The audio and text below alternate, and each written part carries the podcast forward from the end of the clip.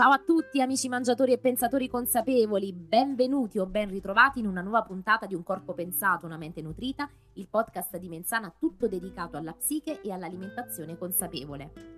A parlarvi a questi microfoni siamo sempre io, Roberta, biologa nutrizionista, educatrice alimentare e appassionata di mindful eating e naturalmente la nostra affezionatissima Marianna, psicologa e psicoterapeuta sistemico-relazionale. Ciao Marianna, buongiorno a te. Allora, siamo finalmente giunti ormai al quarto appuntamento del nostro podcast, oggi dedicato alla fame emotiva e ai comportamenti che gravitano attorno ad essa, come anche le idiosincrasie legate al cibo. Esattamente Roberta, ma come sempre, prima di iniziare con l'argomento di oggi, ricordiamo ai nostri ascoltatori di seguirci, anzi pedinarci, anche sulle nostre pagine social che vi abbiamo inserito nel box di descrizione della puntata. Benissimo, e detto questo diamo inizio alla puntata partendo da un processo spesso sconosciuto o ignorato direi, ma in realtà subito da tutti noi, chiamato dinamica reattiva, di cui in verità abbiamo già accennato in un post pubblicato nelle scorse settimane sulle nostre pagine Instagram e Facebook. Marianna, come sempre, lascio a te la parola per introdurre l'argomento. Molti dei comportamenti di ansia o stress nei confronti del cibo si sviluppano nel periodo infantile e sono spesso accomunati da esperienze similari, caratterizzate da solitudine o punizioni che consolidano in noi che le viviamo la convinzione di diventare liberi una volta adulti. Se nei bambini l'attività del mangiare è secondaria ad altre azioni esperienziali come il gioco e l'apprendimento, negli adulti il cibo viene messo spesso al primo posto. L'atto di mangiare è guidato da impulsi differenti a seconda dei casi e infatti ci ritroviamo o nella condizione di divorare tutto ciò di cui disponiamo per calmare o lenire le preoccupazioni di vita quotidiana, oppure al contrario ci sforziamo ad allontanarci dalla tavola o perfino a convincerci di non mangiare. Ma il cibo non è unicamente legato all'alimentazione dell'individuo, bensì ha anche una valenza sociale e affettiva. Esso ci attira attraverso tutti i sensi che non sono solo quelli deputati alla sopravvivenza.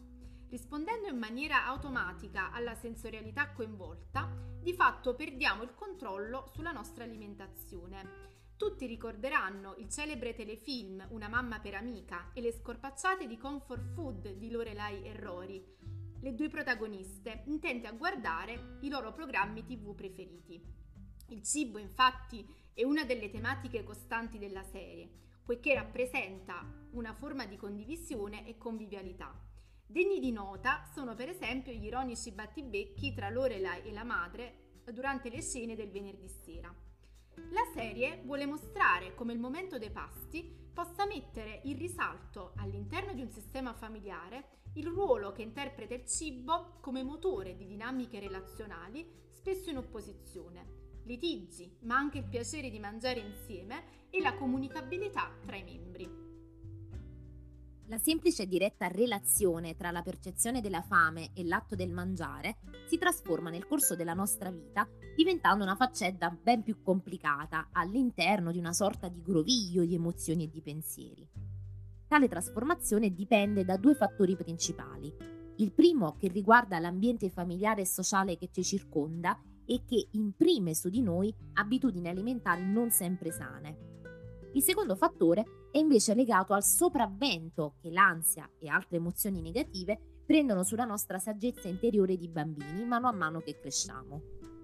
Il cibo e l'amore, che spesso vanno di pari passo, mano nella mano, all'interno della nostra mente, diventano drammaticamente legati quando i genitori privano un bambino del nutrimento sia calorico che emotivo ma anche la pressione esercitata dalle imposizioni sociali di dover finire tutto quello che abbiamo nel piatto. Quando il nostro comportamento alimentare è di tipo reattivo, ovvero quando cerca di scatenarsi contro qualcosa che ci è stato imposto da piccoli, in realtà ci segnala che siamo ancora ancorati al nostro passato familiare o sociale. Ma come possiamo quindi liberarci veramente dai comportamenti alimentari condizionati e metterli sotto i riflettori della nostra mente? Iniziando ad applicare i principi della mindful eating, che aiutano proprio a scoprire i pensieri nascosti e i comportamenti automatici. Una volta portati alla coscienza, sarà possibile innescare un processo di cambiamento e di riscoperta, che sì, potrà sembrare lento, ma che in verità ridimensiona la potenza di tali pensieri, rendendoli più consapevoli, ma anche meno condizionanti le nostre azioni alimentari. Facciamo un esempio. Se una persona si osserva da dentro e capisce che quando è stressata si consola divorando un intero pacco di biscotti, questa abitudine comincerà ad avere meno presa su di essa. Lo stesso successivo è quello di cambiare comportamento, quindi se la persona riuscirà a sentire l'impulso del mangiare tutti i biscotti, ma a non farlo anche solo una volta ogni tanto, questo sarà già da considerarsi un grande risultato. Certo, un'alternativa potrebbe essere quella di sostituire il pacco di biscotti con un alimento più nutriente, ad esempio della frutta fresca, o magari aspettare un po' prima di mangiare. In ogni caso, qualunque sia il motivo che influenza la nostra alimentazione, in realtà dobbiamo imparare a considerarlo come una naturale difficoltà che fa parte del nostro processo di crescita, senza preoccuparci troppo di ritrovare un colpevole fuori o dentro di noi. Ma siamo sempre noi, gli unici veri protagonisti della nostra stessa vita, a poter sciogliere le nostre stesse dinamiche reattive, servendoci di un po' di coraggio e una buona dose di curiosità. Le dinamiche reattive sono argomento di grande interesse e di studio, poiché inesorabilmente connesse alla famigerata fame emotiva. La fame emotiva, in inglese emotional eating, è la tendenza a utilizzare il cibo per fronteggiare eventi stressanti. Quando si è preda della fame nervosa, si mangiano cibi ad alto contenuto calorico, che servono ad alleviare stati di malessere, solitudine, vuoti esistenziali e per mitigare sintomi di irrequietezza, ansia e rabbia. Ci, ci si lascia quindi travolgere dalle emozioni intense che si provano senza averne consapevolezza e si utilizza il cibo come fonte di gratificazione. Inoltre, il rilascio del cortisolo, l'ormone dello stress, aumenta l'appetito, guidando la persona a scegliere cibi ricchi di grassi, che servono a ridurre momentaneamente la percezione dello stress ma in verità si tratta di un effetto illusorio. Questi comportamenti disfunzionali nascondono probabilmente un malessere psicologico molto profondo, che andrebbe approfondito con l'aiuto di uno psicoterapeuta, in sinergia con un esperto di educazione alimentare. La presenza di tali comportamenti che utilizzano il cibo come valvola di sfogo potrebbero determinare l'insorgenza di disturbi psicologici molto complessi, come il binge eating e la bulimia. Per iniziare a intraprendere la strada della consapevolezza, una pratica utile potrebbe essere quella di annotare su un diario o quaderno i cibi che si ingeriscono quotidianamente, le sensazioni e gli stati emotivi che si provano quando si mangia. Il passo successivo è invece quello di provare a osservare le emozioni che precedono la fame nervosa, lavorando e gestendo in modo saggio ogni singolo elemento che le compone, quali l'evento scatenante, gli stati d'animo, l'impulso ad agire e le conseguenze. Riconoscere e comprendere le emozioni legate al cibo vuol dire avere anche una visione d'insieme di ciò che accade dentro di noi e applicare con più costanza la nostra capacità di osservazione, come anche entrare in contatto con la nostra stessa esperienza emotiva.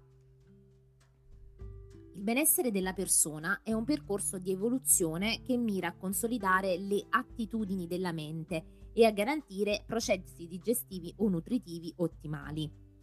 Una prima coerente scelta dei cibi potrebbe essere compiuta considerando le caratteristiche dell'alimento stesso e la sensazione che esso ci suscita rispetto al nostro gusto personale.